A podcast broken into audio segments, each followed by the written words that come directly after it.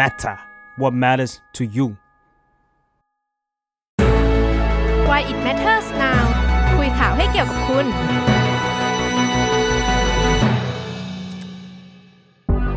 สวัสดีค่ะ ยินดีต้อนรับเข้าสู่รายการ Why It Matters Now นะคะ รายการที่จะมาคุยข่าวให้เกี่ยวกับคุณค่ะ ถึงแม้ว่าวันนี้จะเป็นวันหยุดนะคะสปายแต่ว่าเรายังคงมาเล่าข่าวให้ทุกคนเหมือนเดิมนะคะก็ตอนนี้นะคะทุกคนสามารถรับชมเราได้ผ่าน 2 ช่องทางค่ะ นั่นคือ Facebook Fanpage นะคะ แล้วก็ YouTube The Matter เนาะระหว่างนี้หากใครที่เฮ้ยดูอยู่ในเพจเนาะดูอยู่ใน Facebook แต่ว่ายังไม่ได้ไปกด subscribe ใน YouTube เนี่ยก็ อยากฝากนะคะรบกวนเข้าไปติดตามกันที่ใช่ช่องทางนะคะใน YouTube The Matter นะคะในนั้นก็ยังมีรายการอื่นๆอีกมากมายนะคะ ที่รอให้ทุกคนไปรับชมอยู่สำหรับข่าวในวันนี้ก็คิดว่าไม่มีข่าวไหนจะพูดอย่างนี้ก็ก็ไม่ถูกสัทีเดียวแต่แต่เราคิดว่าข่าวนี้เป็นอีกข่าวหนึ่งในรอบสัปดาห์ที่ผ่านมาที่มันค่อนข้างสะเทือนใจแล้วก็ เราเราคุยกันต่อเนื่องมากในในในในเรื่องของเหตุกราดยิงที่หนองบัวลำพู ซึ่งวันนี้เราเราก็ยังคงตามต่อเนาะแล้วก็ยังมีประเด็นอื่น ๆ ที่เราแบบอยากจะหยิบยกมาคุยกัน รวมถึงเอ่อมันมีคนเคยบอกว่าประเทศไทยเนี่ยเป็นเป็นประเทศที่ชอบชอบถอดบทเรียน แต่ว่าไม่แน่ใจว่า เราถอดแล้วเราเอาไปใช้อะไรยังไงกันบ้างใช่ถอดแล้วไปไหนในในเรื่องของปฏิรูปตำรวจเนาะวันนี้เราก็จะมาคุยกันแต่ว่าก่อนอื่นเดี๋ยวขอพาทุกคนแบบคุยถึงเหตุการณ์ในประมาณหนึ่งสัปดาห์ที่แล้วก่อนในในเรื่องของกราดยิงหนองบัวลำพูนะว่ามันเกิดอะไรขึ้น มันมันมีความสะเทือนใจอะไรบ้างเอาพอคร่าวๆเนาะทุกคนจะได้แบบว่าไม่ควรลืมข่าวนี้จริง ๆ ค่ะ wrap up อีกนิดนึงนะคะก็คือ เหตุกราดยิงที่จังหวัดหนองบัวลำพูเนี่ยเกิดขึ้นเมื่อวันที่ 6 ก็คือเมื่ออาทิตย์ที่แล้ววันพฤหัสเลย ซึ่งก็จริง ๆ ก็คิดว่าหลายคนก็คงแบบเห็นข่าวว่าเออผู้ก่อเหตุเนี่ย ใช้ทั้งปืนและมีดเข้าไปสังหารกระทำบางอย่างทั้งครูแล้วก็นักเรียนแล้วก็ประชาชนที่อยู่ในละแวกตรงนั้นเนี่ยในศูนย์พัฒนาเด็กเล็กที่จังหวัดหนองบัวลำพูทำให้มีผู้เสียชีวิตอย่างน้อย 37 รายนะคะ แล้วก็อันนี้รวมผู้ก่อเหตุด้วยแล้วก็ ตัวผู้ก่อเหตุเนี่ยเป็นอดีตตำรวจนะคะ ที่ใช้คำว่าอดีตเนี่ยเพราะว่าเขาถูกให้ออกจากราชการ เนื่องจากไปเกี่ยวพันกับคดียาเสพติดอ่าซึ่งตรงนี้เนี่ยโอเคมาร์กไว้นิดนึงว่า ถึงแม้ตอนหลังจะมีผลชนสูตรออกมาว่าเฮ้ยเขาเขาไม่ได้มีสารเสพติดอยู่ในเลือดหรืออะไรอย่างเงี้ยแต่ว่ามันก็เป็นเป็นมาร์กนิดนึงอะว่ามันมีเรื่องนี้เข้ามาเกี่ยวพันแล้วก็ตอนนั้นก็มีนักข่าวไปถามพลเอกประวิตยว่า เออ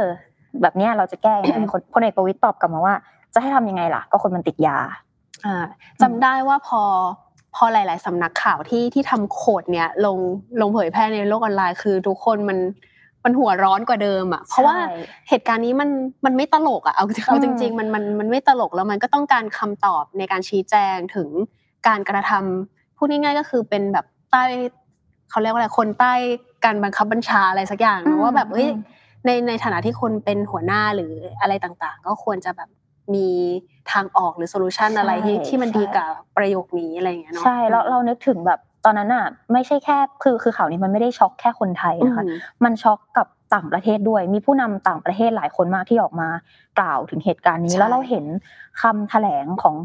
อย่างลิสทัสที่เป็นนายกของอังกฤษเขาแถลงได้แบบ ได้โอ้โหมาเร็วกว่านายกเราเลย คือมาเร็วกว่าแล้วมาดีด้วยไงประเด็นเออมันก็เลยมันก็เลยเป็นข้อเปรียบเทียบที่ทำให้ยิ่งเห็นแล้วทำให้ยิ่งรู้สึกว่า เราต้องการเอ่อทั้งคำปลอบใจและคำสัญญาว่าจะแก้ไขอะไรสักอย่างหนึ่งไม่ใช่การมาแบบตอบแบบนี้ใช่ก็ถ้าพูดง่ายๆ คือข่าวเนี้ยมันมันสะเทือนใจก็จริง แต่ว่ามันก็ไม่ใช่เหตุการณ์แรก ถ้าพูดถึงคำว่ากราดยิงในในประเทศไทยในช่วงที่เราพอยังจะจำได้อยู่เนาะมันมันมันมีเหตุการณ์อะไรบ้างอีกไหมคะสปาย ก็ในช่วงปีมานี้นะคะ ก็จะมีกราดยิงในค่ายทหาร แล้วก็มีกราดยิงที่อุบลแต่ว่าเราเชื่อว่าพอพูดคำว่ากราดยิงอะ คนจะนึกถึงเหตุการณ์กราดยิงโคราช ใช่ น่าจะจำกันได้ที่ Terminal 21 โคราชเนาะใช่ เป็นเหตุการณ์ในในแบบใน ที่มันจำแบบจำไม่ลืมอันนี้ดีกว่ามันมันจำไม่ลืมแล้วเรารู้สึกว่าทุกคนตอนที่ได้ยินข่าวเนี้ยน่าจะมีความรู้สึกคล้ายๆ กันว่าเฮ้ยนี่มันข่าวในประเทศไทยจริงเหรอ เพราะเราจะได้ยินคำว่ากาดยิงอะกับต่างประเทศเยอะโดยเฉพาะสหรัฐ แต่ในไทยเราแทบไม่ได้ยินเลย แต่ข่าวเนี้ยเมื่อเมื่อกาดยิงโคราชอะนะเออมันทำให้คนแบบหุ้ย จริงเหรอเกิดอะไรขึ้นกับประเทศไทยอย่างนี้ดีกว่ามันมันใช่ question อืมซึ่งกราดยิงโคราชเนี่ยก็เกิดขึ้นเมื่อปี 2563 เมื่อ2ค่ะปีที่แล้วนะคะ ช่วงวันที่ 8 ถึง 9 กุมภาพันธ์ ตอนนั้นเนี่ยก็มีผู้เสียชีวิต 31 ราย อันนี้รวมผู้ก่อเหตุด้วยอืมชนวนเหตุที่ทำให้เขาก่อเหตุเนี่ย ตอนภายหลังมาสืบกันเจอว่าอ๋อมันเป็นเรื่องของสวัสดิการบ้านพักอ่าซึ่งตอนนั้นเนี่ยพลเอกอภิวัตรอืม ที่เป็นพบตพบทบตอนนั้นเนี่ยค่ะเขาก็บอกว่าเมื่อเขาลั่นไกเขาก็เป็นอาชญากรเขาไม่ใช่ทหารแล้วใช่จำได้ไหมจำได้คลาสสิกประโยคแบบเอออมมันก็ตีความได้หลากหลายนะเอาอืมจริง ๆ ว่าใช่เอ๊ะการพูดพูดแบบนี้มันคือการปัดความรับผิดชอบหรือเปล่าหรือว่าอืมจะหมายความว่ายังไงกันแน่ จะสื่อใช่ความหมายว่ายังไงกันแน่ใช่แต่ว่าสุดท้ายแล้วปมเหตุมันคือเรื่องของบ้านพัก แล้วมันอืมมีการแก้ไขอะไรไหมคะมันมันคือเรื่องแบบพูดง่ายๆมันคือเรื่องเชิงโครงสร้างในค่ะในและเป็นปัญหาที่มีมานานในอืมกองทัพ ซึ่งเขาก็ให้คำมั่นสัญญาค่ะว่าเขาจะปฏิรูปกองทัพเนาะมีเอ่อคำมั่นสัญญาของเขาเนี่ยเขาพูดถึงเรื่องของการปรับปรุงดูแลคลังอาวุธ แล้วก็กระสุนให้มันแบบรัดกุมมากขึ้น เพราะว่าตอนนั้นถ้าเราจำกันได้ก็คือ ผู้ก่อเหตุเนี่ยเขาขโมยเข้าไปเอาอืมอาวุธได้ง่ายมากอืมใช่แล้วก็พูดถึงเรื่องของการเปิดช่องให้ทหารชั้นผู้น้อยเนี่ยสามารถร้องเรียน ผู้บัญชาการได้อืมอ่า ซึ่งอันนี้ก็มีคน question ว่า เอ๊ะ แต่ว่ากระบวนการเนี่ยมันก็มันก็เป็นการร้องเรียนผู้บัญชาการอืมกับผู้บัญชาการค่ะ เออ อันนี้มันก็มีคนคนแบบตั้งคำถามอยู่เหมือนกันอืมแล้วก็มีเรื่องของการล้างบาง การทำธุรกิจในกองทัพ แล้วก็พูดถึงเรื่องของการปรับปรุงการทำธุรกิจเชิงพาณิชย์ในที่ดินราชพัสดุ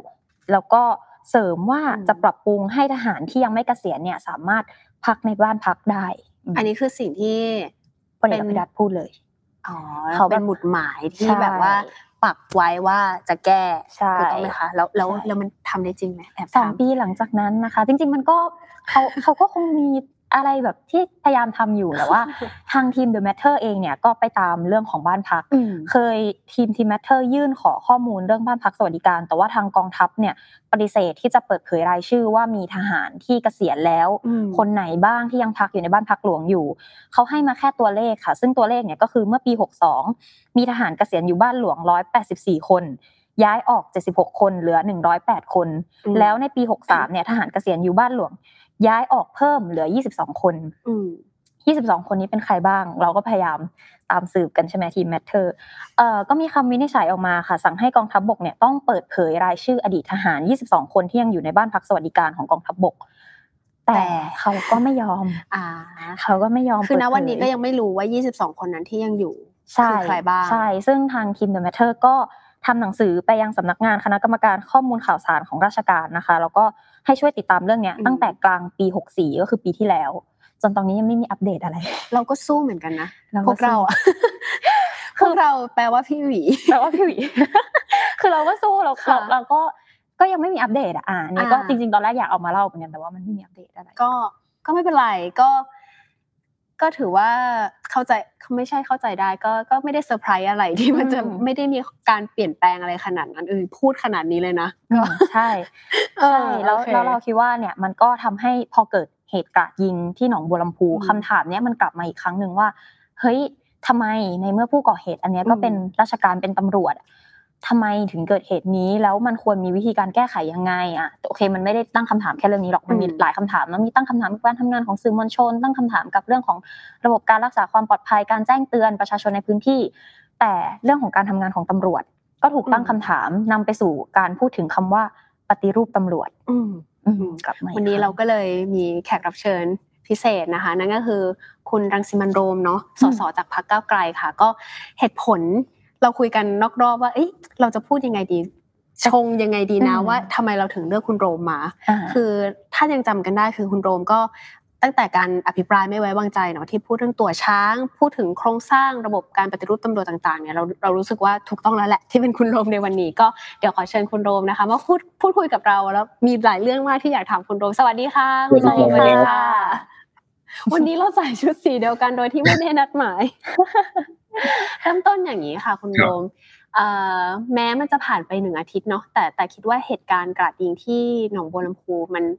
มันลืมไม่ลงจริง ๆ เนี่ยค่ะ รู้สึกยังไงบ้างที่เห็นเหตุการณ์นี้อีกแล้ว กราดยิงกันอีกแล้วค่ะก็พูดตรงๆนะครับจริงๆตอนที่ผมทราบเหตุการณ์นี้ ผมประชุมที่ที่ต่างประเทศนะครับ ไปประชุมที่จาการ์ตาแล้วก็ ตอนทราบเนี่ยแทบไม่อยากจะเชื่อว่ามันเป็นเหตุการณ์ที่เกิดขึ้นในประเทศไทย นะครับ คือปกติเวลาพูดถึงเหตุการณ์กราดยิงเนี่ย เราจะได้ยินก็คือประเทศประจำที่ได้ยินบ่อย ๆ ก็คือสหรัฐอเมริกา แต่ว่าเหตุการณ์ครั้งนี้กลับกลายเป็นว่ามันเกิดขึ้นในไทย แล้วที่มันน่าตกใจไปกว่านั้นก็คือว่ามันเกิดขึ้นกับเด็กเล็กนะครับ มีเด็กเล็กจำนวนมากที่เอ่อที่เป็นเหยื่อของการกราดยิงแล้วก็สังหารในในครั้งนี้นะครับ มันเป็นเรื่องที่คือ คือผมผมเป็นคนที่ไม่ได้มีลูกนะครับ แต่ก็คิดวางแผนว่าจะมีลูก แล้วก็รู้สึกว่าถ้าเราจินตนาการว่าตัวเองเป็นพ่อแม่ แล้วเจอแบบนี้มันแทบจะใจสลายนะครับ มันมันรู้สึกปวดข้างในนะครับ แล้วก็อีกความรู้สึกหนึ่งที่มันคู่กันมาก็คือมันก็รู้สึกเจ็บใจนะครับ เจ็บใจก็คือทำไมนะครับ มันมันถึงเกิดขึ้นอีกแล้วนะครับ คือมันทำให้ผมย้อนนึกไปถึงกราดยิงโคราช ว่าเออเรายังมีบทเรียนไม่พอใช่ไหมทำไมผู้มีอำนาจนะครับ ถึงปล่อยให้เหตุการณ์แบบนี้เกิดขึ้น แล้วมันก็รู้สึกโทษตัวเองนะครับ ว่า เอ๊ะ เราคงทำไม่ดีพอนะครับ ที่ที่จะทำให้เกิดความเปลี่ยนแปลงในเชิงโครงสร้างนะครับ ผมเชื่อว่าถ้าถ้าเราสามารถสร้างความเปลี่ยนแปลงโครงสร้างได้ก่อนหน้านี้นะครับ โอกาสที่มันจะเกิดเหตุการณ์แบบนี้เนี่ย มันมันก็คงจะน้อยลง แน่นอนว่ามันมันอาจจะไม่ร้อยเปอร์เซ็นต์หรอกฮะเราก็อาจจะป้องกันไม่ได้ขนาดนั้น แต่อย่างน้อยเนี่ยมันมันก็น่าจะดีกว่านี้ เพราะว่าก่อนหน้าเหตุการณ์นี้มันก็มีเหตุการณ์ยิงที่ในค่ายทหารใช่ไหมครับ ในในวิทยาลัยการการทหารบกถ้าผมจำไม่ผิดนะฮะซึ่งมันก็เหมือนเป็นสัญญาณลางบอกเหตุบางอย่าง มาเหมือนเตือนเราตั้งแต่แรกอยู่แล้วว่า เนี่ยเหตุการณ์แบบนี้มันยังไม่จบนะ แล้วมันยังจะเกิดขึ้นเรื่อยๆ เพียงแต่ว่ารอบนั้นเนี่ย หลังจากที่มันมีการยิงกันเข้าใจว่าเสียชีวิตไปสองคนเนี่ย เราก็อาจจะไม่ได้เห็นถึงการตื่นตัว นะครับของการที่จะมาบอกว่าจะต้องสร้างความเปลี่ยนแปลงมากเท่าไหร่ มันก็เลยกลายเป็นว่าครั้งนี้มันมันก็ยิ่งยิ่งเจ็บปวดนะครับ อืมอืมแล้วพอพอมาอย่างนี้แล้ว เออคุณโรมคิดว่าตัวระบบของมันมันคืออะปัญหาปัญหามันอยู่ที่ตรงไหนเหรอคะที่ทำให้แบบ เรื่องนี้มันซ้ำแล้วซ้ำเล่าเอางี้ดีกว่าใช่คือผมผมอาจจะใช้เป็นคำคำหนึ่งที่อธิบายนะฮะก็คือว่าเออ ผมว่าสภาพสภาพแวดล้อมในกองทัพแล้วก็ในตำรวจเนี่ย มันแย่นะครับ ซึ่งเวลามันแย่เนี่ยมันมันอาจจะมีหลายสาเหตุนะครับ แล้วมันทำให้คนที่เป็นบุคลากรภายในนะครับเอ่ออาจจะมีความเครียดแล้วก็รู้สึกกดดันมากเป็นพิเศษ แล้วก็คนที่อาจจะเรียกว่ามีบทบาทในเรื่องของความเครียดมากๆเนี่ย ถ้าสังเกตนะครับ ส่วนใหญ่ก็จะเป็นชั้นผู้น้อย เพราะว่าพวกเขาคือกลุ่มคนที่จะต้องรับแรงกดดันหลายทาง นะครับจากจากระบบข้างใน ซึ่งผมคิดว่าเอ่ออาจจะอาจจะอาจจะเรียกว่าพูดจากประสบการณ์นะครับ คือต้องบอกว่าวันเนี้ยนะครับทั้งสององค์กรเนี่ยมันมันมีปัญหาจริง ๆ โดยเฉพาะอย่างตำรวจนะครับ ที่ผมค่อนข้างอาจจะเรียกว่าทำศึกษาเรื่องนี้นะครับ เพราะต้องอภิปรายไม่ไว้วางใจก็เลยทำให้คุ้นเคยมากหน่อยนะครับก็ต้องยอมรับว่าภายในของเขาเนี่ยมัน ผมใช้คำคำหนึ่งเลยก็คือเละทุ่มเปะนะครับ มันมีปัญหาเรื่องการคอร์รัปชัน สูงมากนะครับ มีปัญหาในเรื่องของการใช้เส้นสาย มีเรื่องของตั๋วนะครับ มีการไปเกี่ยวพันกับธุรกิจผิดกฎหมายจำนวนมาก ไม่ต้องอะไรครับ เอาแค่การคอร์รัปชันเนี่ย เวลาบอกว่ามันร้ายแรงขนาดไหนเนี่ย มันร้ายแรงถึงขนาดว่าทำให้ตำรวจชั้นผู้น้อยบางครั้งเนี่ยเขาอาจจะข้าวที่เขาได้รับมาเนี่ย อาจจะเรียกว่าคุณภาพนี้คือเลวไปเลย คือแทบจะเป็นอาหารที่ไม่มีโภชนาการอย่างเพียงพอ ถ้ายังจำกันได้ช่วงที่มันมีการชุมนุมทางการเมืองเนี่ยนะครับตำรวจชั้นผู้น้อยเนี่ยถึงขนาดที่ฝากผมเลยนะฮะว่าช่วยเรียกร้องให้เขาหน่อยนะครับ ในด้านหนึ่งผมก็ต้องไปประกันตัวคนที่เอ่อถูกเอ่อดำเนินคดีถูกจับนะครับ โดยตำรวจ แต่อีกด้านหนึ่งผมก็ต้องมาพูดถึงตำรวจชั้นผู้น้อยว่า เอ๊ะวันนี้สวัสดิการการดูแลพวกเขาเนี่ยมันมันแย่ขนาดไหน หรือกรณีถ้ายังจำกันได้นะครับ ที่มีเอ่อสถานบันเทิงแห่งหนึ่งนะครับ ที่เกิดเหตุไฟไหม้ คำถามสำคัญคือสถานบันเทิงนั้นตั้งที่ไหนครับ ตั้งในเขตของกองทัพเรือนะครับแถวนั้นรู้หมดนะฮะว่ามันมีสถานบันเทิงแบบนี้นะครับ มันผิดกฎหมายอะไร ทุกคนรู้ครับ แต่ว่าทำไมตำรวจไม่รู้ แต่เวลาถ้าเกิดว่าเป็นนักกิจกรรมทางการเมืองไปชุมนุมนะครับ ไปไหนมาไหนเนี่ยตามได้ตลอดรู้ว่ารู้ทุกย่างก้าวนะครับ แต่ว่าพอเป็นบ่อนคาสิโน สถานบันเทิงยาเสพติดไม่รู้นะครับห รือแม้กระทั่งคนของตัวเองเนี่ยว่ามีพฤติกรรมยังไง แล้วถ้าเกิดปล่อยออกไปออกไปข้างนอกโดยที่ไม่มีการรักษาก่อนเนี่ย มันจะเกิดอะไรขึ้นเนี่ย อันนี้ไม่รู้ไม่ต้องมีใครรับผิดชอบอย่าง เป็นรูปธรรม ผมเลยคิดว่าทั้งหมดเนี่ยมันสะท้อนให้เห็นว่าองค์กรเหล่านี้นะครับ มีปัญหามากในในเรื่องของการจัดการ ลงลึกไปอีกนิดนึงนะครับ อย่างเรื่องหนึ่งที่ผมค่อนข้างให้ความสำคัญมากนะครับ กับกับการปฏิรูปตำรวจเนี่ย แล้วผมคิดว่ามันเป็นก้าวแรกของ ของการที่เราจะนำไปสู่การปฏิรูปตำรวจได้เนี่ยก็คือการจัดการในเรื่องของระบบเส้นสายระบบตั๋วนะครับถ้าเราไม่จัดการสิ่งเหล่านี้ไปเนี่ยการปฏิรูปตำรวจทั้งหมดที่พูดมาเนี่ย เป็นอันล้มเหลว เราพูดกับคำว่าปฏิรูปตำรวจมานานมาก เราผมผมเชื่อว่าผมผมได้ยินมาน่าจะเป็นสิบปีแล้วนะครับสำหรับการปฏิรูปตำรวจ แต่ว่าสุดท้ายมันไปไปไหนไม่ได้เลย แล้วที่สำคัญนะครับ คนที่พูดว่าจะต้องมีการปฏิรูปตำรวจเนี่ย กลายเป็นส่วนหนึ่งของปัญหาด้วยซ้ำนะครับนโยบายอันหนึ่งของรัฐบาลนี้ที่ตั้งแต่รัฐประหารมานะครับ แล้วก็ปกครองประเทศมาเป็นเวลาแปดปีเนี่ยเขาก็ชูในเรื่องของการปฏิรูปตำรวจ แต่ถามว่าต้นสายของเรื่องตัวเรื่องเส้นสายเนี่ย มาจากไหนนะครับ จริงๆไม่ต้องไม่ต้องไม่ต้องพูดถึงตำรวจก่อนก็ได้นะพูดถึงทหารก็ได้เนี่ย เราก็มักจะได้ยินในเรื่องของคนที่จะขึ้นมาเป็นใหญ่เป็นโตในกองทัพเนี่ย มันก็จะมีอยู่สองกลุ่ม วงเทวันบุรพาพยักษ์ พลเอกประยุทธ์เป็นกลุ่มไหนครับพลเอกประวิตยเป็นกลุ่มไหนครับ คือสุดท้ายอะนะครับ มันก็คือการสร้างว่านเครือของตัวเองอะ แล้วก็พยายามพูดเรื่องที่เหมือนกับ เออ มันเป็นเรื่องที่เราต้องทำนะ แต่แต่ในทางปฏิบัติเรื่องไหนที่พลเอกประยุทธ์พูดอะ ก็คือจะเป็นเรื่องที่ไม่ทำนะครับ เรื่องไหนที่บอกว่าจะต้องห้ามมีการวิ่งเต้น ห้ามมีการเอ่อซื้อตั๋วกันนะ ห้ามมีการจ่ายเงินเพื่อได้ตำแหน่งนะ เรื่องไหนที่พูดแบบลักษณะแบบนี้มักจะเกิดนะครับ นั่นจึงเป็นเหตุผลว่าทำไมเนี่ยผมถึงคิดว่าการจะปฏิรูปตำรวจได้เนี่ยมันต้องเริ่มจากเรื่องนี้ก่อน ทีนี้ถ้าเกิดเรากลับมาที่เรื่องหนองบัวลำพูนะฮะผมคิดว่ามันมีเรื่องด้วยกัน ที่จะนำไปสู่ความเปลี่ยนแปลงได้นะครับ เรื่องที่หนึ่งคือเราจะปฏิรูปตำรวจได้ยังไงนะครับ เรื่องที่สองนะครับเอ่อเราจะจัดการกับเรื่องของอาวุธปืนได้ยังไง เรื่องที่สามนะครับ เป็นเรื่องของโอเคอาจจะเกี่ยวข้องกับยาเสพติดนะครับ เรื่องที่สี่นะครับคือเรื่องของกระบวนการในการดูแลโดยเฉพาะในเรื่องของสุขภาพจิตนะครับเท่าที่ผมเท่าที่ผมทราบเนี่ยมาตรการของของภาครัฐที่ออกมาเนี่ย จะมีแค่สามเรื่องหลัง แต่เรื่องที่เป็นหัวใจของปัญหาไม่มี ไม่มีการดำเนินการอะไรขึ้นแล้วคำถามก็คือแล้วเราจะป้องกันเหตุการณ์แบบนี้ได้จริงหรือเปล่า เวลาบอกว่า เอ๊ะ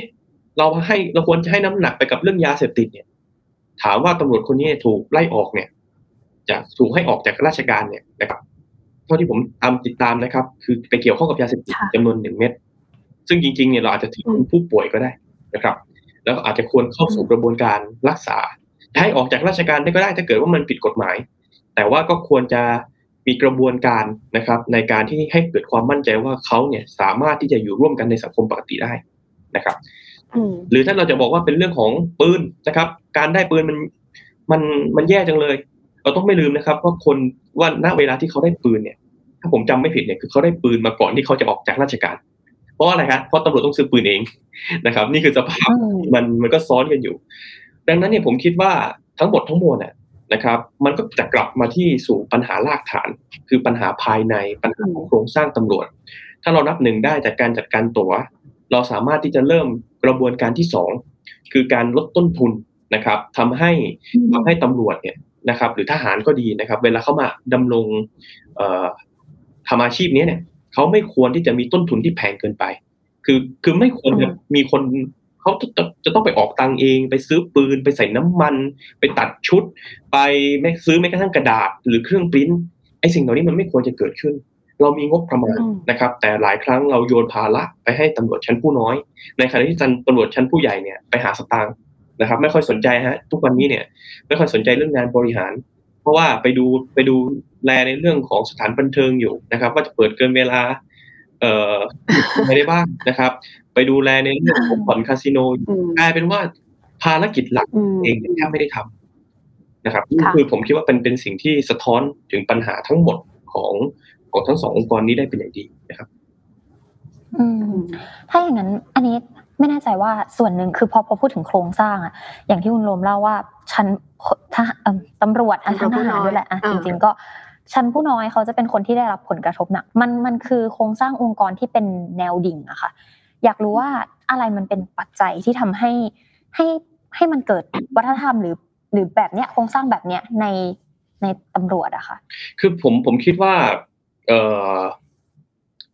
คือวันเนี้ยการเลื่อนตำแหน่งของตำรวจนะครับ บางที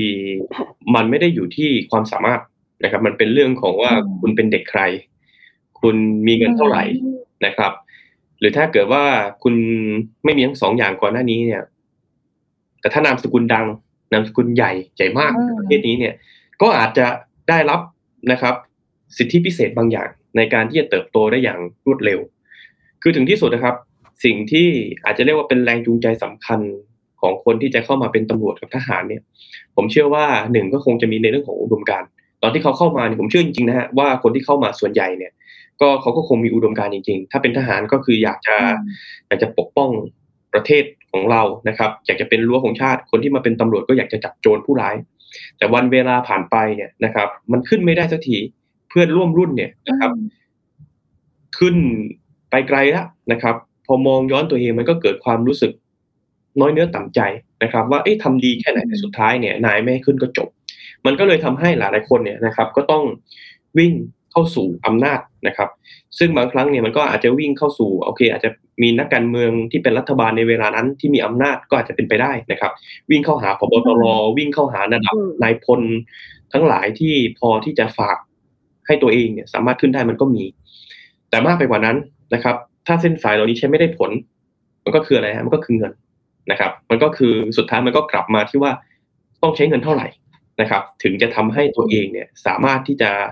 ขึ้นไปอยู่ในตำแหน่งที่ตัวเองต้องการนะครับ ซึ่งถ้าเกิดไปดูในช่วงที่ผมอภิปรายไม่ไว้วางใจเนี่ย ผมก็ได้อธิบายนะครับว่าจริงๆเนี่ยในแต่ละตำแหน่งเนี่ยมันมีราคาไม่เท่ากัน มันก็ขึ้นอยู่กับอืมคือพูดง่ายๆหลักหลัก demand supply ฮะตำแหน่งมันจำกัดนะครับ แล้วก็แต่ละตำแหน่งเนี่ยมันก็มีราคาไม่เท่ากัน ซึ่งอย่างต่อให้เป็นตำแหน่งเท่ากันนะครับ ก็อาจจะมีราคาไม่เท่ากันมันขึ้นอยู่กับพื้นที่ด้วย อย่างถ้าเกิดว่าเป็นเอ่อไปเป็นผู้กำกับอย่างเงี้ยฮะภูเก็ตกับเอ่ออาจจะเรียกว่าเป็นจังหวัดไกลๆที่อาจจะไม่ได้มีธุรกิจอะไรเนี่ย เมื่อเทียบกันมันก็อาจจะคนละราคาเพ ราะว่าเมื่อคุณไปเป็นผู้กำกับที่ภูเก็ต คุณก็อาจจะมีโอกาสในการที่จะแสวงหาทรัพย์สินเงินทองนะครับ ผ่านการรีดไถอะไรต่างๆนะครับ แล้วอย่างภูเก็ตเนี่ยบางทีมันก็เป็นจังหวัดที่เอื้อใช่ไหมฮะเนื่องจากว่าวันนี้เราก็ยังเปิด อาจจะเรียกว่าเปิดผับเปิดอะไรเนี่ยมันเปิดได้ไม่เต็มที่ มันมีเวลาในเรื่องของการปิดอยู่ไอ้เวลาปิดแบบเนี้ยชอบกันแล้วฮะเพราะว่าอะไรอ่าเพราะว่าพวกคุณอยากเปิดไง อ่า อยากเปิดใช่ไหมอยากเปิดเกินเวลาใช่ไหมเงินไงนะครับ อันเนี้ยมันก็กลายเป็นว่าตำรวจเนี่ยมีหน้าที่ไปเก็บเงินเก็บทองเก็บสวยกันไป ถ้ายังจำกันได้มันเคยมีนะฮะที่มีการแฉกันมานะครับ ในเรื่องของสถานบันเทิงที่เขาจะต้องจ่ายสวยแล้วเขาก็ทำเป็นโพยเอาไว้ว่าต้องจ่ายใครเท่าไหร่ยังไงนะครับ สุดท้ายก็มีการเอ่อแฉกันไปครั้งหนึ่ง แต่มันก็ไม่จบ มันก็ไม่ได้หายไป ดังนั้นเนี่ย ตราบใดที่การซื้อขายตำแหน่งมันยังมี การเลื่อนตำแหน่งเนี่ย มันไม่ได้เป็นเรื่องของความสามารถนะครับ มันไม่ได้มีคือกฎเกณฑ์ต่างๆ ที่เขียนเอาไว้ในกฎหมายเนี่ยมันถูกยกเว้นได้เนี่ย สุดท้ายครับ ทุกคนก็จะไม่ได้สนใจนะครับ กับการทำหน้าที่ด้วยความซื่อสัตย์สุจริตจริง ๆ สุดท้ายทุกคนก็จะวิ่งสู่อำนาจ เท่านั้น ยกตัวอย่างอีกนิดเดียวนะครับ อีกนิดเดียวอย่างคุณประวีนพงศิรินนะฮะปรับเรื่องค่ะค้ามนุษย์ทำให้ประเทศไทยค่ะอืมนะครับ สามารถที่จะยกระดับ นะครับจากอันดับเทียเทียนี่คืออันดับในเรื่องของของประเทศที่อาจจะเรียกว่าใส่ใจหรือไม่ใส่ใจกับการค้ามนุษย์นะครับ ประเทศไทยในตอนนั้นเนี่ยอืมเราติด watch list แล้วนะครับคุณประวีนเนี่ยเป็นคนสำคัญที่ทำให้เราเนี่ยมีอันดับที่ดีขึ้น เรียกว่าควรจะเป็นฮีโร่ของชาตินะครับ จบภารกิจนี้นะครับ ซึ่งยังยังไม่ไม่เสร็จร้อยเปอร์เซ็นต์นะครับ สิ่งที่เขาได้รับคืออะไรฮะถูกย้ายไปสามจังหวัดชายแดนภาคใต้ไปอยู่ในดงของการค้ามนุษย์เลย จะเป็นตายหรือเปล่าไม่รู้ นะครับ นี่คือสิ่งที่มันเกิดขึ้นว่า การทำผลงานอะขนาดเนี้ยก็ยังไม่ได้รับการตอบแทนนะคุณถูกดาวเกรดลงด้วยซ้ำไปนะครับอืมดังนั้นเนี่ยมันก็ยิ่งเป็นเครื่องยืนยันนะครับว่าการทำผลงานอย่างดีนะครับ ไม่มีทางสู้คนที่มีเส้นสายได้นะครับอืมอืม ซึ่งที่มันเกิดแบบนี้ขึ้นได้มันคือการที่มันมีช่องโหว่ในทางกฎหมายด้วยใช่ไหมคะที่คุณลมหมายถึง ส่วนหนึ่งที่ทำให้เกิดการที่ส่วนหนึ่งก็เป็นอย่างนั้นอืมเพราะว่าถ้าเราไปดูในเรื่องของเอ่อเวลาตำรวจจะขึ้นนะครับคือคือปกติแล้วเนี่ยสมมติจะขึ้นตำแหน่งที่สูงขึ้นนะครับ มันจะมีส่วนหนึ่งที่สำคัญมากๆ ก็คือว่าในเรื่องของจำนวนปีที่จะต้องเป็นในตำแหน่งก่อนหน้า เช่นอาจจะต้องเป็นหกปีนะครับ ถึงจะขึ้นตำแหน่งที่สูงขึ้นได้ อาจจะต้องเป็นเจ็ดปีถึงจะขึ้นตำแหน่งที่สูงขึ้นได้ ประเด็นปัญหาก็คือว่ามันมีกรณีนะครับ ที่มันมีการยกเว้นหลักเกณฑ์พูดง่าย ๆ ก็คือว่าคุณอาจจะเป็นตำแหน่งก่อนหน้าเนี่ยไม่ครบหรอกนะครับคุณอาจจะเป็นได้แค่ปีเดียวคุณอาจจะเป็นได้สองปีคุณอาจจะเป็นได้สามปี แต่ก็ยกเว้นนะครับ ไม่ต้องเป็นให้ถึงแปดปีเจ็ดปีหรือหกปี แล้วคุณก็สามารถที่จะอาจจะเรียกว่า fast track หรือขึ้นสูงไปได้เลยในทันทีนะครับ ซึ่งมันมันก็มีเคสแบบนี้ หรือบางกรณีนะครับ มันก็อาจจะเป็นครบตามหลักเกณฑ์แล้วแหละนะครับ แต่นายตำรวจคนนั้นไม่ได้มีความสามารถอะไร คือพูดง่าย ๆ เมื่อเทียบกับเพื่อนร่วมรุ่นนะครับ หรือว่าคนที่มีครบหลักเกณฑ์ด้วยกันเนี่ย คนคนนี้ถูกรับเลือกโดยที่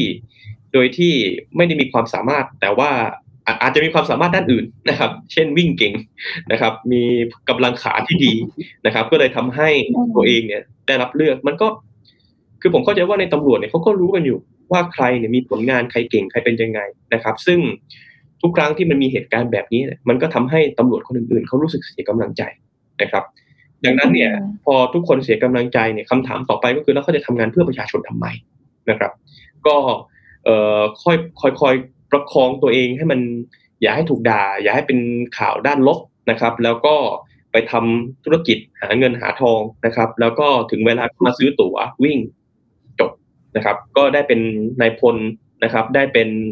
พลเอกพลตำรวจเอกก็ว่ากันไปนะครับ อืมอืมอย่างนี้เราจะจะจะยังไงดีอะคะหมายถึงว่าจะทำยังไงให้แบบ เฮ้ยทำไมมันถึงมีการยกเว้นหลักเกณฑ์กันอีกแล้วเราเราเราแก้ได้ยังไงบ้างหรือแบบวิธีมันมันยังจริงๆรอบล่าสุดนะครับ เอ่อมันก็อาจจะในเฉพาะในส่วนนี้เนี่ยอาจจะดีขึ้นนะครับ เพราะว่า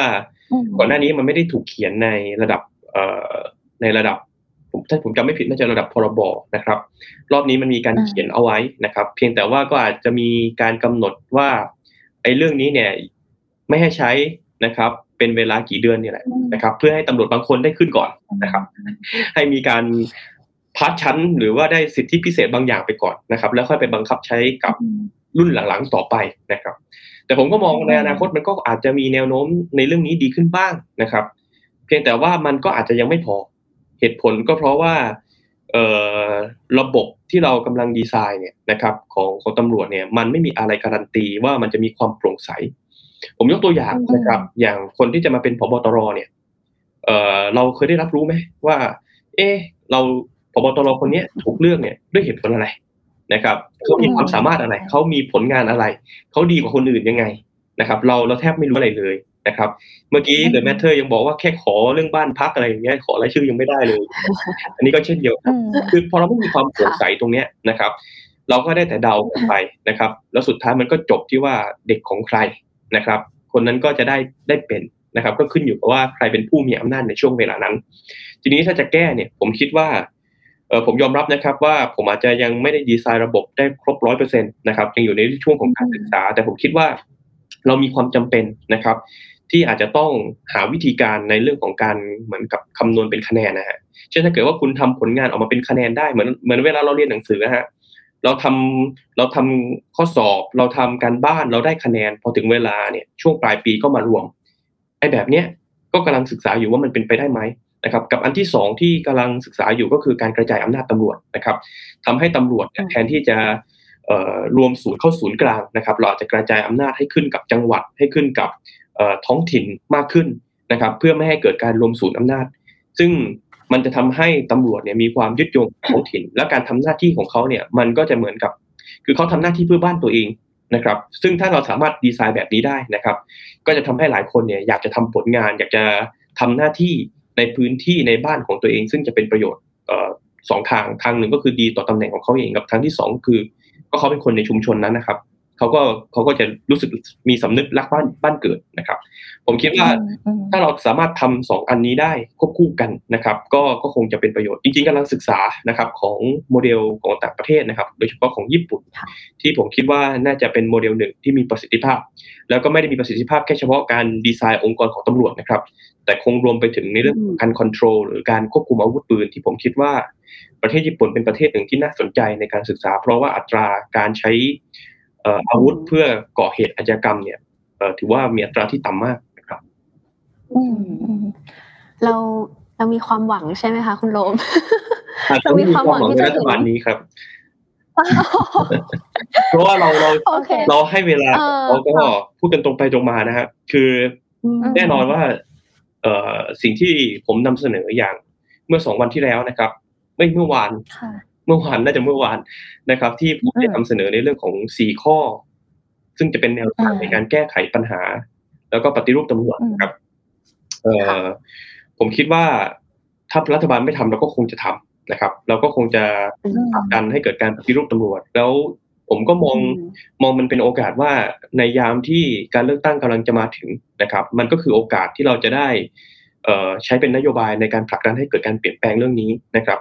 ถึงที่สุดเนี่ยจุดยืนของพรรคก้าวไกลนะครับ เราเองก็อยากจะเห็นการปฏิรูปเรื่องนี้จริง ๆนะครับ เราเองเอ่อก็คิดนะครับว่า เอ๊พรรคการเมืองต่างๆ หรือรัฐบาลต่างๆ ในในอดีตเนี่ยนะฮะเวลาทุกคนก็จะวิพากษ์วิจารณ์ตำรวจหมด แต่พอเข้ามาในอำนาจก็เออก็ก็เราเป็นรัฐบาลไงเราก็ได้ประโยชน์ใช่ไหมแต่เราก็คิดว่าไม่งั้นมันก็วนกันไปเวียนกันมาแบบเนี้ยนะครับ แล้วมันร้ายแรงขึ้นเรื่อย ๆ นะครับ ไม่รู้ว่าสังคมไทยเราอาจจะได้รับสื่อจาก จากสหรัฐอเมริกาแล้วเกิดพฤติกรรมเรียนแบบหรือเปล่ามันเลยนำไปสู่การกราดยิง แต่ถ้าเราไม่ปรับปรุงเรื่องพวกนี้ครับมันจะมีโศกนาฏกรรมแบบนี้ อีกไม่รู้จบ เราก็คิดว่าถึงเวลาแล้วนะครับ ที่จะต้องเอาจริงเอาจังกับเรื่องนี้เพื่อให้เกิดความเปลี่ยนแปลง ก็ได้แต่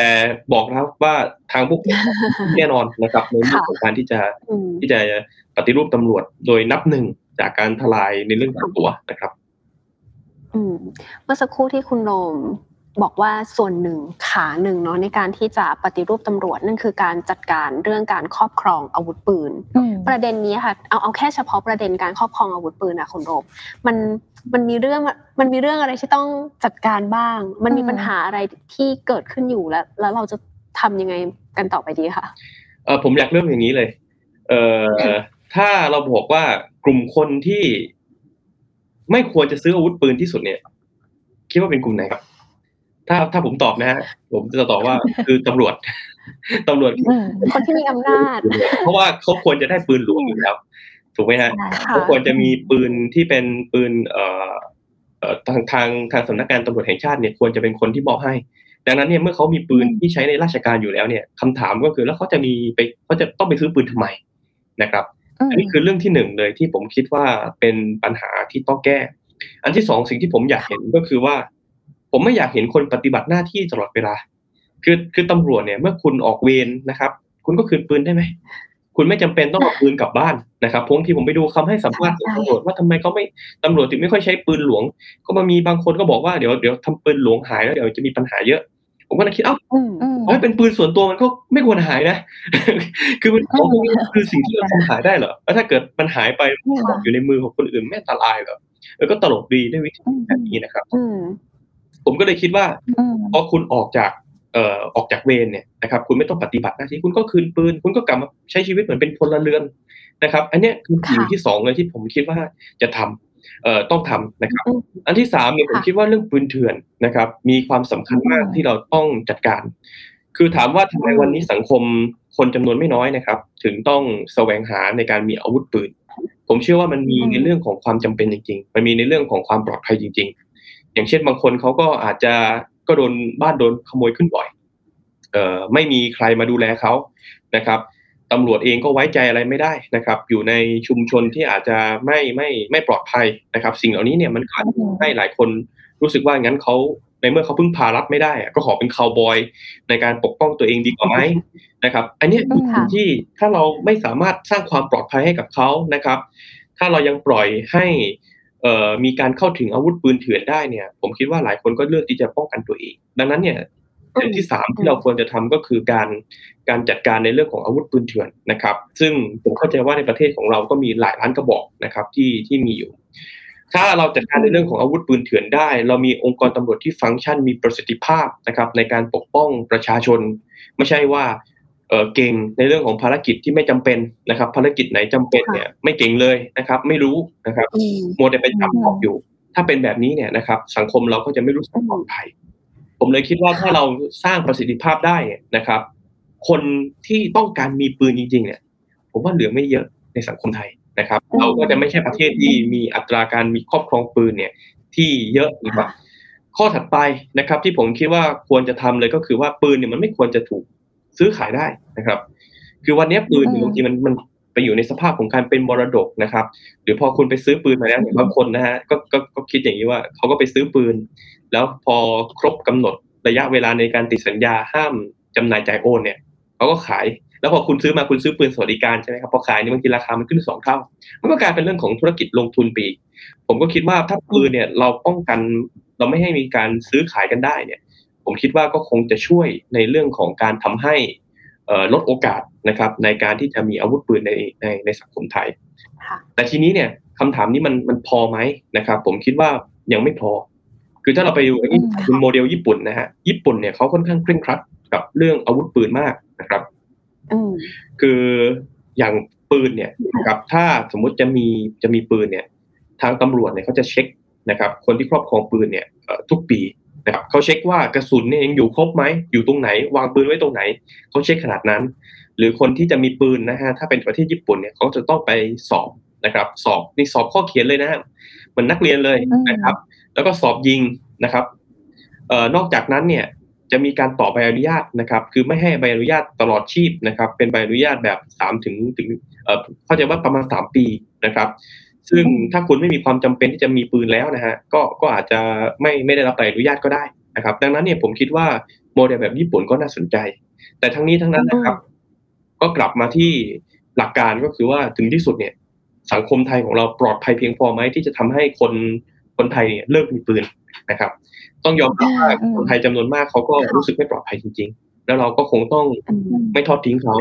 แต่ในขณะเดียวกันนะครับ เราก็ต้องคำนึงเหมือนกันว่าการที่ปืนมันอาจจะเข้าถึงง่าย จริง ๆ ง่ายนี่ง่ายเฉพาะคนมีเงินนะฮะถ้าคนไม่มีเงินเขาก็อาจจะอาจจะจ่ายใต้โต๊ะไม่ไหวบางคนนะต้องจ่ายใต้โต๊ะก็มีนะครับ มันก็อาจจะทำให้เอสังคมของเรานะครับ มันมันไม่ปลอดภัยแล้วแล้วประชาชนต้องพึ่งพากันเองการมีปืนของประชาชนคือสัญลักษณ์ของการที่ หน่วยงานของรัฐที่มีหน้าที่รักษาความปลอดภัยให้กับประชาชนเนี่ย ไม่มีประสิทธิภาพเลยครับอืมอืมแรปอัพนิดนึงกับตรงเรื่องปืนก็คือที่คุณโรมพูดถึงคือพูดถึงเรื่องของการแบบ อย่างแรกคือ คนที่ไม่ควรมีปืนก็คือตำรวจว่าไม่ควรไม่ควรต้องซื้อปืนเองอะใช้คำนี้ไม่ควรต้องเป็นคนซื้อปืนเองอะแล้วก็ไม่ต้องพกปืนตลอดเวลา แบบมันมันคือมันคือสิ่งที่ทำให้เราแบบ เอ๊ะ คือมันไม่ได้รู้สึกปลอดภัยขึ้นบางทีอะเราไปตลาด อันนี้เราแบบเราแบบทั่ว ๆ ไปชาวบ้านก็คือเราไปตลาดแล้วเราก็เจอตำรวจ ซื้อกับข้าวเหมือนเราเนี่ยแหละแต่ว่าเขาก็ใส่ชุดเต็มยศมีปืนแนบข้างเอวแล้วก็คือเรารู้สึกกลัวมากกว่ารู้สึกปลอดภัยอะแล้วมันกลายเป็นอย่างนั้นไปแล้วอะไรอย่างเงี้ยรู้สึกว่ามันไม่ใช่ว่ะใช่ แล้วอันเนี้ยเราเสริมถาม ถามคุณโรมด้วยนิดนึงแล้วกันค่ะว่า คือเราเห็นว่าก็จะมีคนพูดถึงเหมือนกันว่า เอ้ยแล้วทำไมตำรวจบางตำรวจที่ดูไม่น่าจะต้องใช้ปืนก็ยังมีปืนเหมือนกัน ตรงเนี้ยตัวคุณโรมคิดว่าจริง ๆ แล้วตำรวจควรจะเป็นตำรวจแบบไหนที่สามารถมีปืนได้ อ่าแบบอันนี้โอเคมีปืนได้ อันนี้แบบประเภทประเภทของตำรวจใช่ประมาณไหนอะคะคือผมคิดว่า อืม ผมอาจจะไม่ได้ลงรายละเอียดมากนะครับ แต่ว่าคือเวลาบอกว่าต้องมีปืนเนี่ย คือมันก็ต้องมีฟังก์ชันเนาะมันไม่ได้ซื้อมาพกให้มันดูเท่ๆใช่ไหมฮะมันก็ต้องมีฟังก์ชันจริง ๆ ก็ต้องถามว่าตำรวจกลุ่มไหนที่ที่อาจจะมีความจำเป็นต้องใช้ปืนจริงๆ บางคนทำธุรการอย่างเดียวอย่างเงี้ยฮะก็อาจจะไม่มีความจำเป็นส่วนนั้นนะครับเอ่อผมคิดว่าส่วนที่อาจจะไปเกี่ยวข้องนะครับกับกับงานที่อันตรายหรืองานปรับปรามอย่างเงี้ยฮะ ผมคิดว่าอาจจะมีความจำเป็นนะครับ ที่อาจจะต้องมีปืนไม่ว่าจะเป็นในส่วนที่เป็นสืบสวนนะครับ ที่อาจจะจาเป็นต้องมีปืน แต่ในส่วนของสอบสวนอย่างเงี้ย ผมก็ไม่ค่อยมั่นใจนะครับ ว่าว่ามันจำเป็นหรือเปล่าเพราะส่วนใหญ่เขาก็สอบสวนกันในในในโรงพักนะครับ มันก็แวดล้อมไปด้วยการรักษาความปลอดภัยอยู่แล้ว ก็น่าจะน่าจะอาจจะไม่มีความจำเป็นนะครับ แต่จริงๆในความคาดหวังผมเนี่ย ผมอาจจะไม่ไม่ไม่ได้คาดหวังถึงขนาดว่า ไปแยกทันทีนะครับ ว่าตำรวจกลุ่มไหนมีปืนหรือไม่มีปืนได้ เอาแค่เอาแค่เอ่อกลับบ้านมาอย่ามีปืนได้ไหมนะครับ อันนี้อาจจะเป็นความคาดหวังสูงสุดก่อนเอ่อถ้าจะขยายนิดนึงนะครับ เผื่อว่าพี่น้องตำรวจเขาดูแล้วเดี๋ยวเขาวิจารณ์ว่าเอ้าต้องถ้าไม่เอามาเนี่ยเกิดว่าไปทำงานจับโจรผู้ร้ายแล้วจับโจรผู้ร้ายมันโกรธแค้นมายิงที่บ้านขึ้นมาอย่างเงี้ยทำยังไงถ้าเป็นกลุ่มแบบเนี้ยนะครับ ก็ขออนุญาตมีปืนได้นะครับ อาจจะขออนุญาตซื้อปืนเป็นของเอ่อเป็นส่วนตนก็ได้นะครับ ถ้ามันมีข้อเท็จจริงแบบนี้จริง ๆ แต่ว่าถ้าโดยทั่วไปอะฮะ โดยทั่วไปผมคิดว่า อืม คงไม่ควรที่จะพกปืนตลอดเวลานะครับ ผมคิดว่า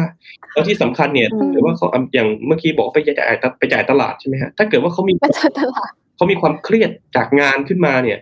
แล้วเกิดไปอืมเถียงโต้เถียงกับใครหรืออะไรต่าง ๆ เนี่ย เราก็ไม่มีทางรู้ว่าเขาจะควบคุมอารมณ์ตัวเองหรือว่าความรู้สึกตัวเองเนี่ยได้ตลอดเวลาหรือเปล่า ซึ่งมันอาจจะกลายเป็นเรื่องที่อันตรายต่อต่อสังคมก็ได้นะครับอืมอืม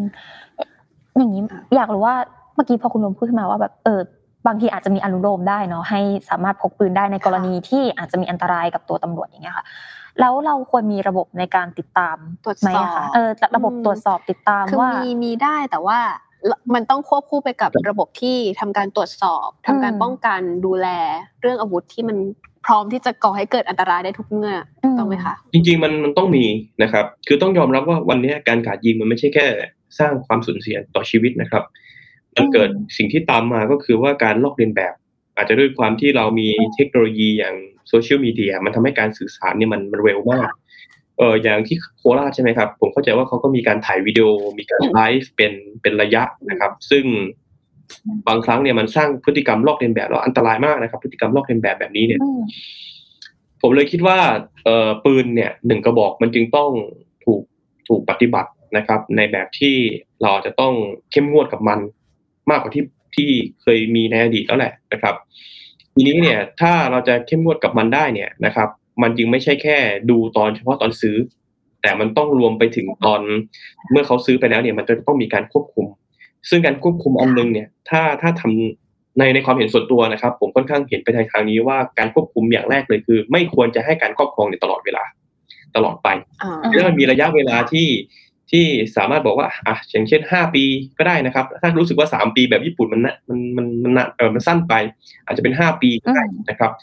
แล้วถ้าเกิดห้าปีคุณต้องไปต่ออนุญาตใหม่นะครับ ซึ่งอันนี้มันก็เป็นวิธีการหนึ่งในการที่จะให้มีการควบคุมเหลือที่สองนะครับ เราอาจจะเอ่อถ้าถ้าเป็นอย่างวันนี้ที่เรามีตำรวจเนี่ยอาจจะต้องมีในเรื่องของการตรวจสุขภาพนะครับ เช่นอาจจะตรวจสุขภาพประจำปี นะครับ เพราะคนกลุ่มนี้อาจจะเครียดนะครับมีความเครียดได้ง่ายจำเป็นต้องมีการตรวจสุขภาพสุขภาพจิตนะครับ ว่ายังมีความพร้อมในเรื่องของการใช้อาวุธหรือไม่ แน่นอนครับตำรวจทั้งประเทศมีจำนวนมากนะครับ อาจจะต้องใช้เวลาแต่ผมเชื่อว่าเราทำได้นะครับ ผมเชื่อว่าเราทำได้ในการที่จะตรวจสุขภาพเพื่อให้มั่นใจว่าคนที่ครอบครองอาวุธตรงนี้เนี่ยเอ่อเขาอยู่ในสภาพที่มีความพร้อมจริง ๆนะครับ ในเรื่องของของการใช้อาวุธนะครับ แล้วถ้าเกิด ย้อนกลับไปตามที่ผมเสนอนะครับ ว่าจะจัดการเรื่องอาวุธปืนต้องทำกี่ข้อกี่ข้อบ้างเนี่ย ถ้าเราทำมันสำเร็จนะฮะถึงที่สุดจำนวนปืนไม่เยอะนะครับ การที่เราจะควบคุมการที่เราจะตรวจสอบนะครับ เพื่อให้มั่นใจว่าการใช้อาวุธปืนเนี่ย ปืนมันอยู่ในมือของคนที่เหมาะสมจะใช้หรือคนที่ควรจะใช้จริง ๆ ได้เนี่ยนะครับ ผมคิดว่าเราสามารถที่จะควบคุมให้การใช้ปืนเนี่ยมันมันมันเกิดขึ้นได้ แล้วก็จะทำให้สังคมเราปลอดภัยมากขึ้นนะครับ อืม เมื่อสักครู่คุณลมช่วยเปิดประเด็น ประเด็นสุดท้ายที่เรากำลังอยากจะคุยกันต่อค่ะ เรื่องเกี่ยวกับสุขภาพทางจิตทางใจเนาะว่าอืมเฮ้ยจริง ๆ มันก็เป็นอีกขาสำคัญที่น่าจะเป็นส่วนช่วยในการปฏิรูปวงการนี้ให้ให้ดีขึ้นได้ค่ะ อยากให้คุณโลมลองประเมินดูว่า ตอนเนี้ยประเทศไทยตำรวจไทยกับการกับกับเรื่องสุขภาพจิตมันมันเป็นยังไงบ้างคะตอนนี้ คือคือเท่าที่ผมสัมผัสนะครับตำรวจหลายคนมีความเครียดมากครับ เอ่อมีความเครียดก็คือจากหลายเหตุผลนะครับหนึ่งก็คือหลายคนก็เริ่มรู้สึกว่าตัวเองไม่มีคุณค่านะครับ เข้ามาเนี่ยอยากเป็นตำรวจนะครับ แต่สุดท้ายไปทำภารกิจที่ที่มันมันไม่ควรจะจะเป็นภารกิจ ไม่ว่าจะเป็นตำรวจรับใช้นะครับ หรือบางครั้งเนี่ยไปคุมผลประโยชน์ให้กับนายนะครับ มันมันก็มีเอ่อสองก็คือนอกจากความเครียดเรื่องเนี้ยนะครับ ต้องยอมรับว่า ไม่ใช่ทุกคนนะครับที่ที่จะรับสวยที่จะมีเงินลำไพ่พิเศษนะครับ บางคนก็อืมเอ่ออาจจะเรียกว่าต้องใช้เงินเดือนของตัวเองในการเติมน้ำมันนะครับ ซื้อกระดาษซื้อเครื่องปริ้นในขณะเดียวกันเนี่ย โดยเฉพาะตำรวจรุ่นใหม่ๆเนี่ยเขากำลังสร้างครอบครัว มันก็มีแรงกดดันจากตรงนี้เงินเดือนก็ไม่ได้เยอะมากนะครับ คนที่มาเป็นตำรวจเนี่ย ทั้งหลายทั้งปวงเนี่ยมันสร้างความเครียดนะครับ ให้กับตำรวจมาก นะครับ มันจึงเป็นเหตุผลว่าทำไมเราเราเห็นตำรวจที่ฆ่าตัวตาย อย่างล่าสุดท่านผู้กำกับก็คือฆ่าตัวตายที่งานแต่งงานแห่งหนึ่งนะครับอ่ายิงตัวเองตายค่ะหรือบางคนผมผมอันนี้สมมติฐานผมเองนะครับ บางคนเนี่ยที่เข้าหายาเสพติดเนี่ย ก็ไม่แน่ใจว่านั่นคือวิธีการหนึ่งในการปลดปล่อยความเครียดของตัวเองด้วยไหมอืมนะครับ มันเหมือนกับบางคนอืมเหล้าไปกินเหล้าบางทีก็ก็อยากจะลืมสภาวะที่ตัวเองต้องต้องเจอในเวลานั้น ดังนั้นเนี่ย ผมคิดว่า ถ้าจากที่ผมสัมผัสนะครับตำรวจมีความเครียดเยอะครับ บางคนนะฮะค่ะที่ผมเคยเจอนะฮะเป็นคนเป็นถูกเกณฑ์ไปเป็นตำรวจลาบเอ่อตำรวจลาบนี่คือเป็นเป็นตำรวจอยู่ในในวังนะครับ ซึ่งบางคนเขาเขาเขารู้สึกเขาไม่ได้อยากทำหน้าที่นั้นนะครับ หลายคนก็มีความเครียดจริง ๆนะครับ แล้วก็ผมมีโอกาสได้พูดคุยกับตำรวจเหล่านี้เยอะนะครับเขาก็พูดเป็นเสียงเดียวกันว่าเขาเขารู้สึกว่าเขาอยากจะออกจากการเป็นเอ่อ ราชการตำรวจนะครับ ผมเลยคิดว่า ถ้าผู้บังคับบัญชาไม่เข้ามาดูแลนะครับ ไม่มีกระบวนการในการดูแลสภาพจิตใจนะครับ เป็นไปไม่ได้เลยที่เราจะแก้ปัญหาเรื่องนี้ได้ มันจะเป็นระเบิดเวลาของสังคมไทยต่อไปเอ่ออืมหกตุลาหนองบัวลำพูเราไม่รู้ว่าอีกครั้งนี้จะเกิดขึ้นเมื่อไหร่ ผมเองก็อยากอยากให้มีการแก้ปัญหาเรื่องนี้อย่างจริงจังนะครับอืมอืม พอพูดถึงเรื่องของการการแบบดูแลจิตใจอย่างเงี้ยค่ะ ไม่แน่ใจว่าในระบบของตำรวจเองเขามีการแบบ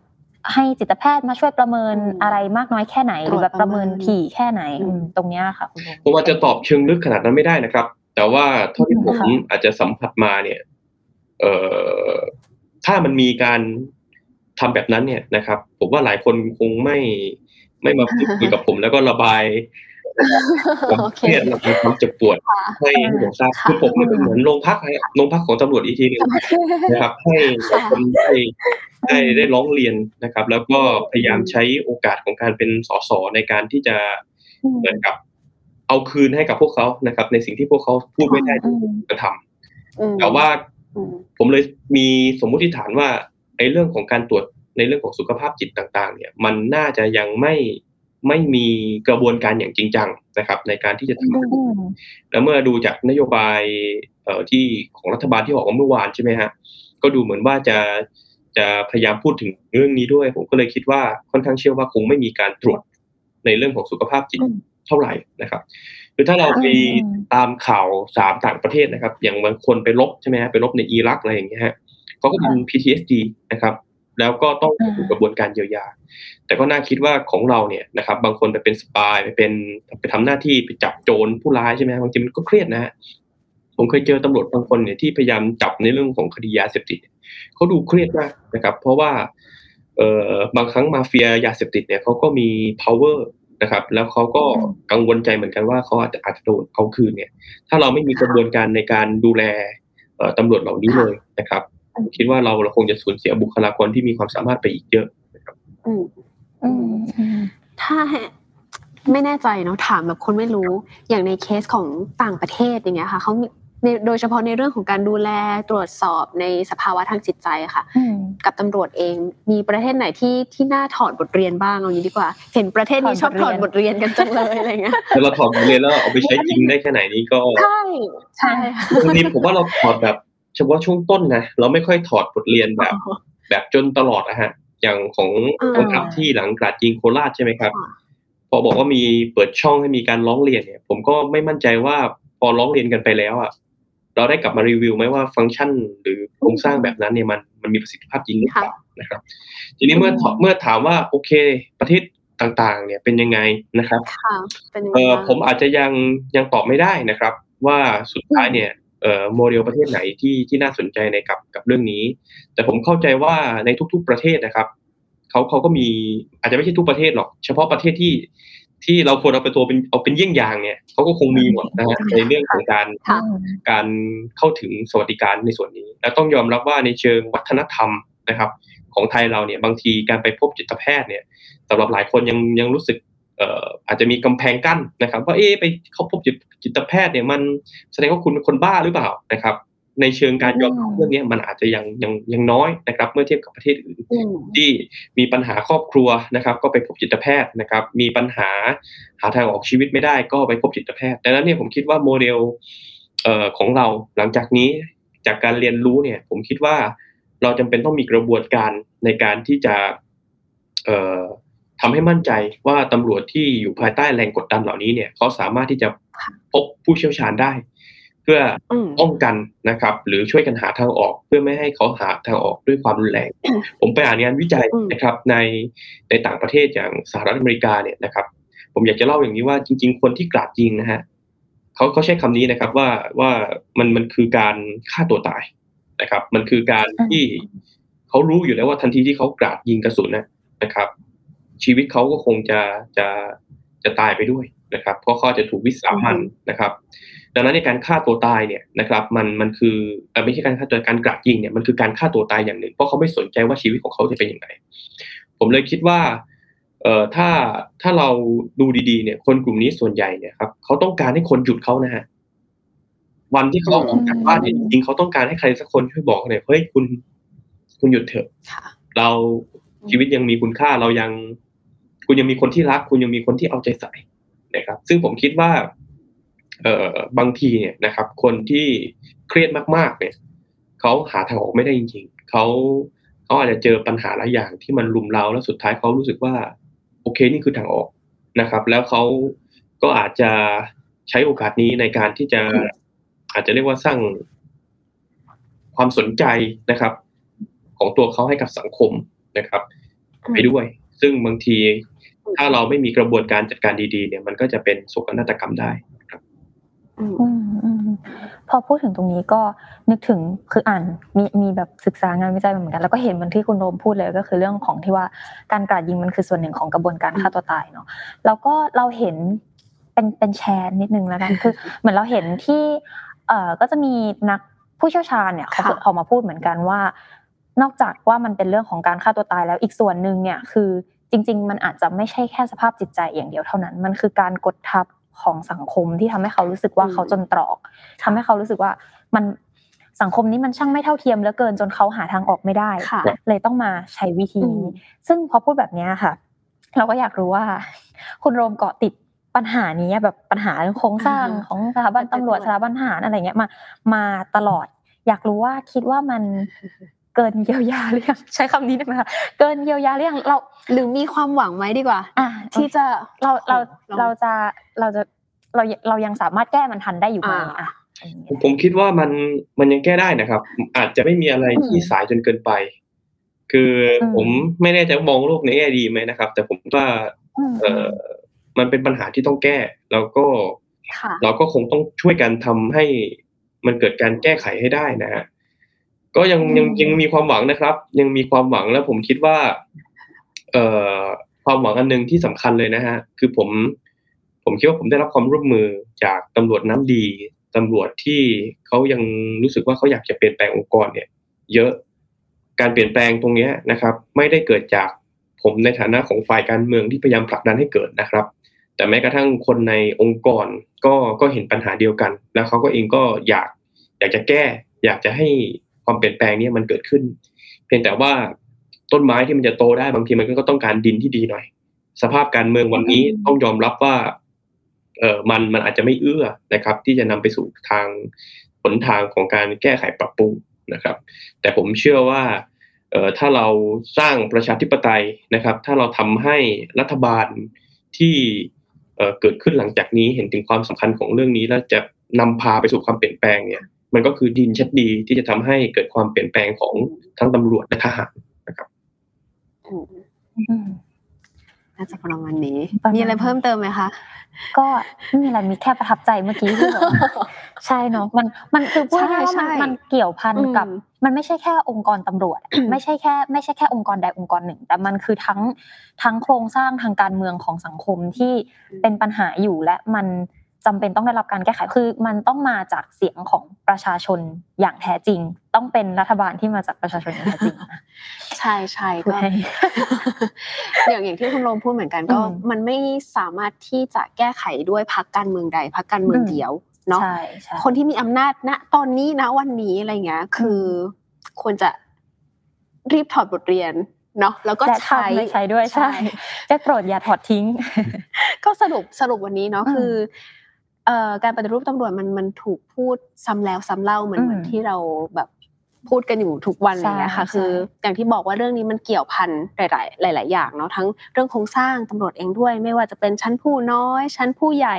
ระบบเส้นสายการคอร์รัปชันเนาะรวมถึงคุณภาพ ทางกายแล้วก็ทางใจด้วยอืมที่แบบต้องพิจารณาไปพร้อม ๆ กันเนาะแล้วก็ยังมีเรื่องของการเอ่อออกกฎหมายครอบคุครอบครองอาวุธปืน รวมถึงเรื่องยาเสพติดด้วยทุกอย่างมันต้องถูกไปด้วยกันอะใช่เนอะซึ่งซึ่งตรงนี้คุณลมก็มาร์กไว้ว่าเออถ้ามันสามารถแก้ในเชิงระบบเส้นสายระบบไอ้ตรงตรงเนี้ยได้เนี่ยเหมือนไอ้ขั้วจุดแรกอื่นๆใช่ไหมน่ะใช่อืมติดกระดุมไม่ถูกเม็ด